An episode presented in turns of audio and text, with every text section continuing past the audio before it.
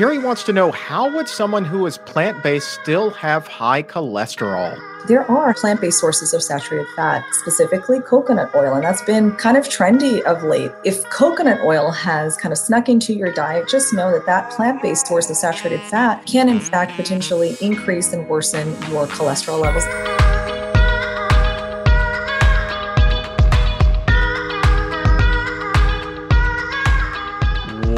Well, hello there, and welcome to the Exam Room Podcast, brought to you by the Physicians Committee. Hi, I am the weight loss champion, Chuck Carroll. Thank you so very much for giving the show a listen, or a view, or a download, wherever it is in the world that you are.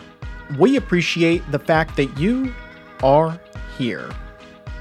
Gonna be kind of a quick hitting, fast show today, but it's a show filled with all kinds of questions and answers guaranteed to raise our collective nutrition IQs. Today, we are going to be opening up the doctor's mailbag with Doctors Vanita Rahman and Dr. Jazz, Dr. Jasmol Sardana. These are answers to your questions and great questions they are. Today, we're going to be talking about intermittent fasting and weight loss. Going to be talking about diet myths, what's true, what's not, fad diets, weight loss, nutrients, best foods, worst foods, and we're also going to be breaking down coconut oil and palm oil or no oil at all. Is there such a thing as a healthy oil?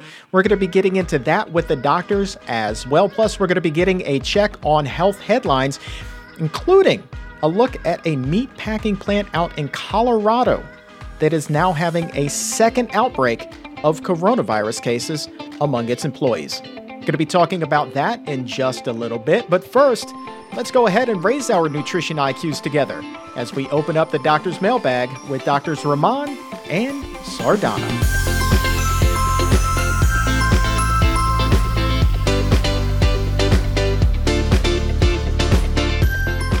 Dr. Rahman, let's start with you today. This first question is about intermittent fasting, and it comes to us from Lana.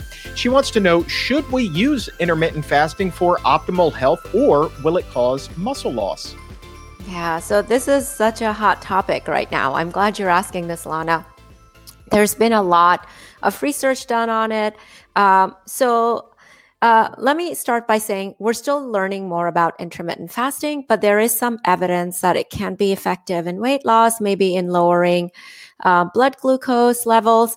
However, we're also getting some other research showing that it doesn't really make a difference. For example, a research study came out of UCSF School of Medicine recently that showed that intermittent fasting didn't lead to any uh, different levels of weight loss compared to not fasting. So the jury's still out. But I think here's the most important thing about intermittent fasting. First of all, um, think of it as uh, you know an adjunct to eating a healthy low fat plant based diet that's the most important thing we can do for our health and then the intermittent fasting is just a little bit of extra if you want to do it and if you're going to do it, make sure that you restrict the time that you eat towards the earlier part of the day rather than the latter half of the day.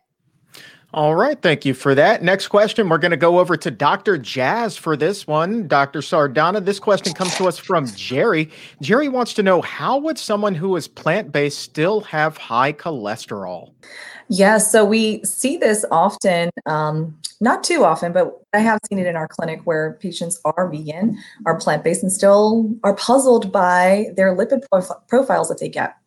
So, um, to those patients, I often ask and I wonder, you know, there are the reasons why LDL or bad cholesterol, as we uh, as we call it, um, is raised, and oftentimes it's because it's related to the saturated fat that we find in meat, uh, in dairy, and cheese products.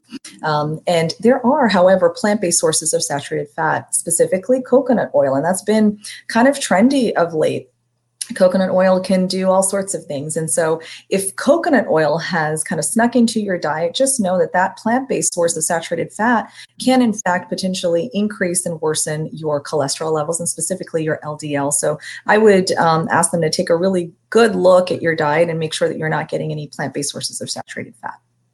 Dr. Rahman, let's follow up with that. We have a question here from Charlene asking about oil. Charlene wants to know which is worse, coconut oil or palm oil? So many vegan spreads, as Dr. Rahman just said, have these oils in them. So, which is the lesser of two evils? Yeah, so they're both uh, best avoided. And the reason for that is they're as Dr. Sardana just said, coconut oil is high in saturated fat, and so is palm oil. They're both what we call tropical fats, and they tend to be fairly high in saturated fat. Both will raise our cholesterol levels, so best to just stay away from them. All right, Dr. Jazz, coming right back to you. A question from Mark. He wants to know about working out. Mark says, I work out with weights about four times a week. Do I need to have higher intake of protein on those days, or should I just keep it the same? Yes, so there is this concept uh, that I read about called uh, an anabolic window, where those who are weight training, um, after their weight training, they consume more protein foods because they feel that the their body is more sensitive to protein at that time because now they've worked out, they've kind of created these micro tears in their muscles. And so if we feed um, our body a lot of protein, they'll build their muscles more. And I'm not really sure that that concept has really been um, um, validated so i'm not really sure that timing of protein right after uh, you know a workout session that you need to get more of that is necessarily true. I think having first of all i should say that we focus a lot on protein and and getting a lot of protein when in fact we're probably getting enough protein. Certainly if you're you know building muscle and you're um, going through those exercises you probably need a little bit more than the 0.8 um, um, um kilo, um, grams per kilogram that's recommended However, on average, most people are getting enough protein, and I'm not sure that you need to time your protein intake for a high, for a higher amount after a workout. I think having that consistent amount of protein, especially if it's plant-based proteins, um, tofu, tempeh, quinoa, brown rice, um, nuts and seeds, those are really great sources. So timing is not that great of an issue, big of an issue. I don't think. I think having that consistently um, um is going to work even better. Protein, protein, protein. It's always about the protein on a plant based diet. I've heard yeah. doctors say time and again on this show the first question that patients often ask is, Where do I get protein on a plant based diet? Have you had that experience? Let me think. Probably four or five times today. No, I get that question all the time, all the time because we've there's so much messaging out there that they're the the only kind of protein that we know is chicken, meat, fish. Like that's all there is when it comes to protein, and it's so important. I love the fact that the Exam Room podcast, um, you know, shuts that myth down because protein can absolutely come from a whole food plant based diet. And I, you know, shared a few with the, uh, with you already, but tofu is one of my favorites. Broccoli has an amazing amount of protein in it. So it's absolutely possible to get protein on a whole food plant based diet. I love that. I love the fact that you are here to help raise our nutrition IQ, spread on that nutrition knowledge. I love it so much. Right. Uh, we got another question for you coming up in just a little bit. But Dr. Rahman, I want to ask this one to you. It comes to us from Ray. This is a very popular vegan uh, food that is in stores right now. Wants to know about Just Egg. Uh, he says, Is the vegan Just Egg actually healthy? More specifically, if there are some ingredients that I can't pronounce on vegan substitutes, should I even be eating them at all? So, what do you think about Just Egg? Yeah, I am so glad you asked this because these, uh, you know, substitute foods have really taken off. So, uh, the idea behind Just Egg is a plant-based version of that egg flavor. Uh, so, it is better than eating a traditional egg because it is cholesterol free. It is more humane. It's better for the environment. So, However, its nutrition profile isn't that great. If you look at the ingredients of just egg, the top three ingredients are water, uh, mung bean protein isolate, and oil. And there's a fair amount of oil in there because about 65% of the calories in just egg are coming from fat. So much higher than it should be. So if you're craving that eggy taste, like you want scrambled eggs, try a scrambled tofu instead. It's much more natural, much more balanced, um, and uh, likely to satisfy more. Outstanding. I love that one so much. A matter of fact, let's stick with you right now. We have a question from Meyer wants to know chia seeds versus flax seeds. Mm-hmm. Which is the omega 3 king? Ah, they are tied. They're both great. So they're both excellent sources of omega 3s. And we don't need a lot. Just two teaspoons a day of either will give both men and women all the omega 3s we need. So a little bit goes a long way.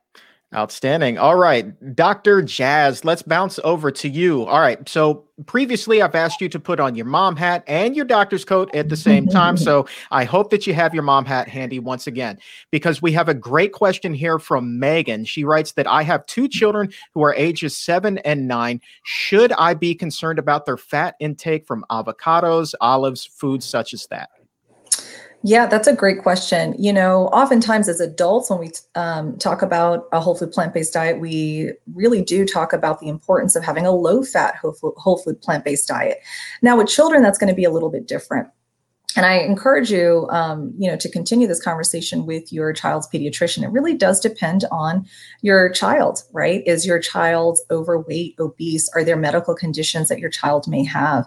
And if you think that that might be a potential issue, you may need to have this discussion about limiting some of these calorically dense, um, albeit plant-based foods, still limiting them. However, your child doesn't have those issues um, and um, you know is otherwise healthy i think incorporating nuts seeds avocados um, are healthy healthy um, um, um, foods to incorporate into your diet uh, child's diet Outstanding. Dr. Rahman, coming over to you. Another question about cholesterol. Hot topic today. This one comes to us from Gary. He writes I have a total cholesterol of 94, but my HDL is just 36. So, hmm. how can I raise my HDL?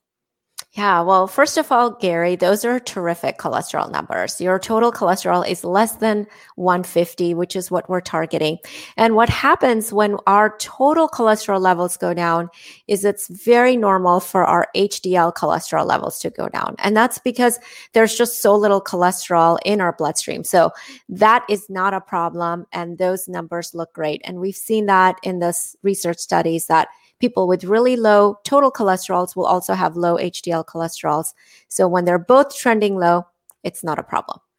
Dr. Jazz, bouncing back over to you. This is a great question. Smoothies always a hit in uh, most households here, especially if you have the Vitamix. This one comes to us from AFTAB, wondering specifically about green vegetables and are they good for diabetes? What about green vegetable smoothies in particular? Oh, good. Yes. Green vegetables. Yes. They're absolutely wonderful for diabetes. They're wonderful for lots of reasons, um, including the fiber content that's in our green vegetables, right? So when there's fiber rich, when you have a fiber rich diet, that helps to normalize and level out your glycemic index. It helps to normalize your blood sugars. Um, so incorporating leafy green vegetables for lots of reasons, including the fiber and antioxidant levels, is really important for diabetes. Now, the question, second half of that question is whether or not putting them into smoothies is healthy. Um, it can be. It really depends on what else is going into that smoothie. So, is there, you know, full fat yogurt? Are you using, um, you know, ice cream or you know other things that might be more calorically dense or less healthy and could that potentially counteract uh, counterbalance some of the benefits that you, you're getting from your green vegetables? So if you're putting green vegetables in a smoothie just to mask the flavor with other things that are not as healthy that's not a good thing to do. Um, but if you're using it and making a smoothie smoothie with you know ice water uh, frozen fruits along with some of those green vegetables i think that can be uh, lovely. And also another tip is that when you're drinking smoothies is to take your time drinking them. It's really easy to down a really delicious smoothie really quickly but to get that full benefit of the fiber and the satiety that you get from that is to take your time drinking that smoothie as well Really? So you absorb more of the fiber if you drink it slowly. Is that what you're saying here? No, well, it takes time, right? So our brain and our stomach, right? So as we're eating, it's it, the same thing with eating our food is if you eat really fast, you can really overshoot that period where your brain realizes that you're full. And all of a sudden you've eaten like three, four, 500 calories more than you probably would have had you just slowed down. Um, so it's really about the timing.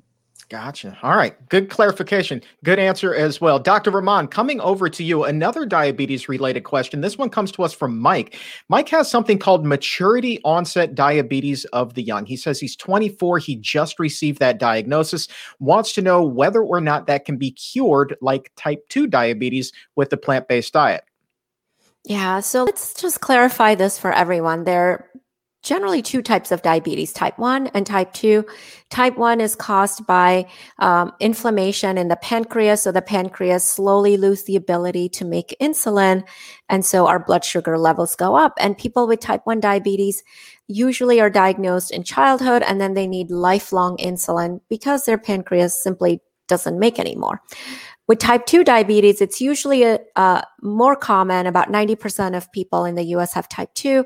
It's usually diagnosed in middle ages. Uh, and in this case, due to lifestyle or nutrition, the pancreas makes insulin, but it slowly becomes less and less effective. And with time, insulin production drops too. So these patients do not always need insulin. Now, the the question here is about maturity onset um, diabetes of the young. What that refers to is type 1 diabetes being diagnosed in an adult, which sometimes we see.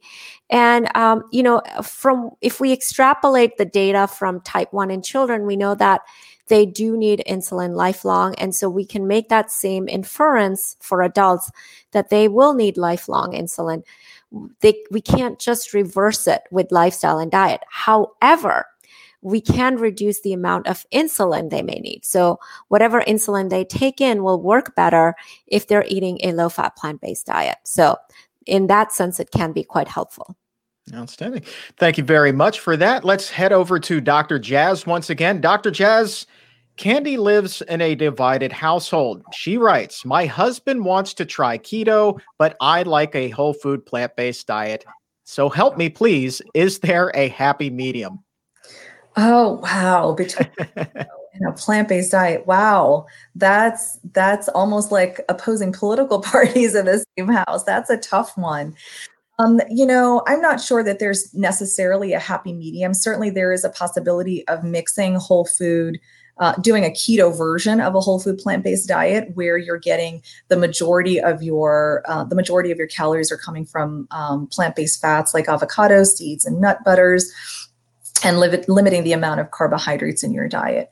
Um, you know, as Dr. Rahman mentioned earlier, too, I think she may have touched on this, um, um, that a keto diet is one in which short in you know immediately those benefits are awesome right we can reverse uh, you know control our blood sugars with a keto diet we, we have weight loss benefits from a keto diet but as far as sustainability and long-term benefits and potential consequences um, it's probably not the best so, but what we do know from a whole food plant based diet is one in which that it can be sustained and the long term benefits. I mean, the whole food plant based diet is the gift that keeps on giving. It can not only help to reduce your weight and improve your blood glucose levels, improve your blood pressure levels, it can do all sorts of wonderful things.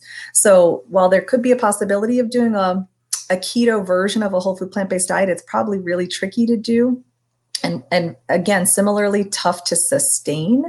Uh, so my recommendation is really come together and consider if you can pull him you know towards that plant-based end of that spectrum and helping to explain that maybe uh, some of the benefits that he may be expecting from a keto diet uh, might be counteracted again right and undone in the long term. And so for both of you as a married couple you're looking at the long term. And for the long term the whole food plant-based diet wins out all right, Dr. Jazz, I want to stick with you because Valerie has a follow up question to our protein question from earlier in the show. Straight up, Valerie wants to know how much protein do we actually need? Yeah, so it depends on if you're um, male or female, if you're a woman or a man, and it's roughly about 0.8 grams per kilogram. And Dr. Rahman can jump in if there's more that she'd like to add, but that's roughly what we uh, estimate. So that runs, that I think that's roughly about 48 46 grams per, uh, you know on average for women and maybe a little bit more for men maybe 50 53 uh, for men but what we realize is that again most americans are you know hitting that target and going beyond it um, so i'm not sure that that's going to be as big of a concern if you really sit back and look um, at the amount of protein that you're getting Dr. Rahman, what is your take on protein requirements? Uh, that sounds pretty spot on to me. Any anything to add to that? Yeah, so uh, Dr. Sardana is right uh, about the amount we need. Another way I like to think of it is we only need about 10% of our daily calories to come from protein.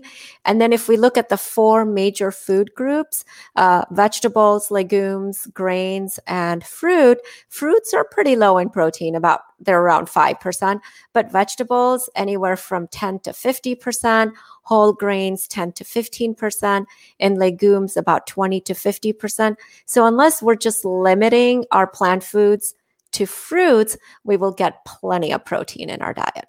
I think Dr. Sardana said her favorite protein was soy. She loves that tofu. Uh, what is yours? What's your go-to?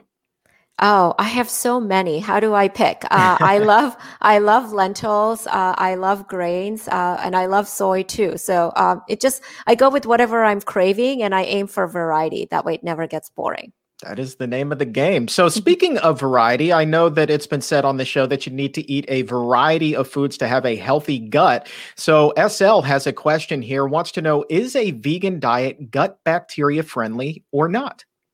Yeah. So, uh, again, this is a very hot topic. A lot of research going on about the gut microbes. Uh, for those who are not familiar, we have trillions of microbes that live in our gut, and they play a very key role in our health. Now, what we know is that our gut microbes eat what we eat. And when we eat plant based foods, uh, the populations that thrive with those foods uh, grow and the ones that don't thrive with them go down in numbers.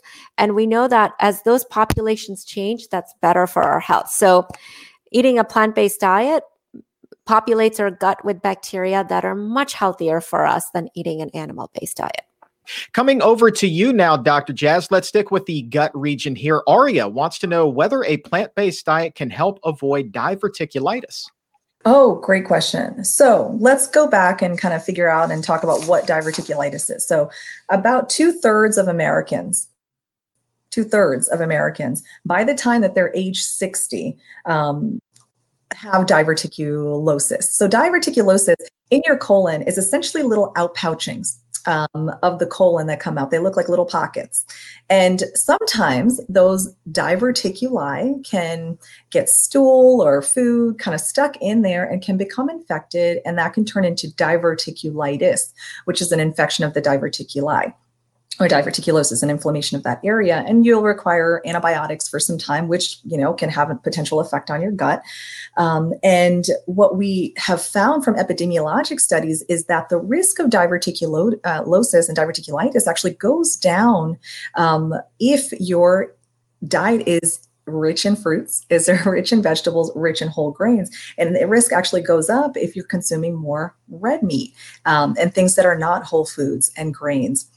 And so consuming a whole food plant-based diet can certainly protect you from the complication from developing diverticulosis and the complications of potentially uh, an infection of the diverticuli as well. All right, let's stick with you. Uh, are you a fan of nightshades? We have an interesting question from Anne who wants to know whether or not they can really affect arthritis. Are you familiar with any connection there? Yeah. So um, with oh, and then Chuck, I'm just going to jump back to that last question because the key piece about the diverticulitis and the diverticulosis and the reasons why the whole grains, uh, fruits and vegetables um, decrease the risk is because of fiber. And I can't not mention the fiber. So, you know, our American standard American diet is devoid of fiber essentially. And so eating more of a whole food plant-based diet that has that rich fiber and it helps to reduce the constipation, helps to reduce the pressure across the colon, uh, helps to reduce the development of that. So just wanted to clarify that. And now uh, to jump onto the nightshade. So I've heard this as well. I've heard this often kind of in relation to autoimmune conditions like arthritis, lupus, um, sarcoid, uh, uh, avoiding nightshade vegetables. So a couple of nightshade vegetables are eggplants, uh, tomatoes. those are the ones that come to mind immediately. And there is this um, notion that if you limit those vegetables, that um, you can help to control the inflammation related to these autoimmune conditions. So, as far as I'm aware of, there really is not any data that can show that the reduction or not consuming these um, you know vegetables will help in those ways. I know that there's anecdotal evidence but again those are anecdotes and can't necessarily be generalized. Uh, so as far as i'm aware of um, you know there isn't any evidence to um, you know recommend decreasing the consumption of these nightshade vegetables. Fiber by the way is the official nutrient of the exam room live yes. and the exam room podcast. I mean, there, there's just no no doubt about it. It just needs to be. Uh, okay, we have time for just a couple of more questions. Dr. Rahman coming over to you for this next one. It's a good one from Brian uh, asking about vitamin E. Wants to know what is the healthiest way to get vitamin E because so many sources are high in saturated fat, like nuts and seeds. Yeah. So first of all, Brian, uh, you know, one thing we know is that vitamin E deficiency is extremely rare, and research has shown that vitamin E supplements are not effective in preventing cardiovascular disease. So the best thing to do is to just eat a balanced, variety full plant based diet, and we will get our daily sources of vitamin E. No need to necessarily worry about a deficiency because it is so uncommon. Good to know. All right, Laura, here. All right, this is fitting. I'm going to stick with you. And matter of fact, I'm going to ask this of both of you, uh, but we'll start with you, Dr. Rahman. Laura wants to know I'm the only vegan in the family. So, how can I make some of the sides that my mom is making? How can I make them vegan? I bought vegan butter, but what else can I use? Yeah, so great question. And it's great that you're thinking ahead. So, uh, in my opinion, the sides are the best part of Thanksgiving. So, uh, Laura, you can make mashed potatoes. You can even make gravy using mushrooms to make the sauce, cranberry chutney, cornbread, green bean casserole. Uh, let's see, stuffing, super easy to make. So, there are so many options out there. And pumpkin pie, there are so many great vegan recipes, and there are many ways to keep it low fat and nutritious. And Dr. Jazz, over to you. What are what are the best ways to veganize some of these Thanksgiving classics? What are some of the tips that you can share? Yeah, no, I I 100% agree with uh, Dr. Rahman in that the sides are the best part of Thanksgiving for me. Um, and at Thanksgiving at our home, we've done the same thing. We've made a um, a mushroom bake. We've done the mushroom gravy. We've done cornbread. We've done the mashed potatoes. You know, one thing I the, the tip that I want to share, um, Chuck, is oftentimes those who are meat eaters when they're transitioning to a whole food plant-based diet as i was right? My concern was oh taste. Um, you know i'm not going to be able to the food's not going to taste really good to me. It's going to taste really different. Uh, i'm not going to enjoy it. Thereby i'm not going to be able to sustain this. But what we have to remember is that when you prepare turkey chicken or any meats fish you know does any of that have flavor in it no, it's animal flesh. It, there's no flavor in it. The flavor that comes um, really comes from herbs, it comes from spices. It comes from the love that you're putting into the food that you're making. And so, if there's a concern at all about veganizing food and then having it taste um, good, don't have any fear of that. Because as long as you're using a lot of flavor, those herbs, those spices, um, and putting your love and attention into it, it's going to taste delicious. Um, that's my pro tip. All right. Final question for you, Dr. Jazz, comes to us from Jory. Jory wants to know Are there any medical conditions that make it impossible or difficult to eat a whole food plant based diet? So I wouldn't say impossible. Um, there could be certain um, medical conditions that might make it a little bit more difficult. For example, if you already have a malabsorptive disorder, um, or if you're already on a restrictive diet, for example, uh, if you have celiac disease, right, and you're already on a gluten-free diet, it might be a little bit difficult. But I'll tell you, I have a lot of patients who have celiac disease who are also plant-based, so it's possible. It might be slightly a little bit more difficult, but it is possible. Um, if you have IBS and you're trialing a diet in low FODMAP which is um, you know where you have to restrict certain num- certain amounts or certain types of fruits and vegetables and uh, aromatics like onions and garlic from your diet for a time. And While you're doing that, it might be difficult, might be more difficult to stay consistent with a whole food plant based diet because again you're just a little bit more restricted um, but for the majority i would say that a plant based diet is possible by you know to be tried by anybody um, and because a plant based diet probably just doesn't look like how you think it does. The plant based diet has been in uh, fashion in all sorts of cultures around the world for generations and for centuries. So if you're at all worried about, you know, if you can commit to a plant based diet, open your eyes out a little bit, uh, try a new um, recipe, try a new food from a different country, uh, and it'll just open up your horizons. So, yeah, All right. Thank you very much, Dr. Jazz. We'll wrap up in just a little bit. Final question of the day goes to Dr. Rahman. And Dr. Rahman, this one comes to us from Silence, wants to know what can I eat to help with asthma? Yeah, so actually, one of the things that we're seeing is nutrition can play a key role in asthma. So, eating a plant based diet, there's some research evidence that it can help. Uh, we know that dairy is very inflammatory. So, avoiding dairy and just changing to a plant based diet can have a profound impact. Now, with asthma, it can take a few months to see the full uh, benefit. So be patient with it. But definitely, just like it can improve joint pain, improve our blood sugar levels, we're seeing increasing evidence that plant foods can help with allergies, asthma, and eczema. Dr. Rahman, Dr. Jazz, thank you both so very much for your time and your wisdom today. Thank, thank you, Chuck. Chuck.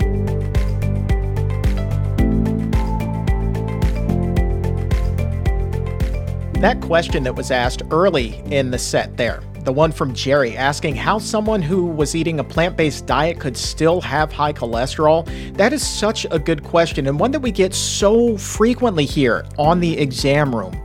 And so it really helps if you take the time and you sit back and you, you really analyze everything that's on your menu. And then maybe you can get some answers and get the results that you've truly been hoping for. So I want to thank the doctors for going ahead and, and clearing that up. Appreciate Dr. Jazz jumping in with that answer. Also, some good intel there on coconut oil and palm oil or no oil at all. You see, both of those are they're just contained in so many of these foods that are on store shelves now. So they are marketed as health foods, but are they really? Is that marketing kind of misleading? seems that way.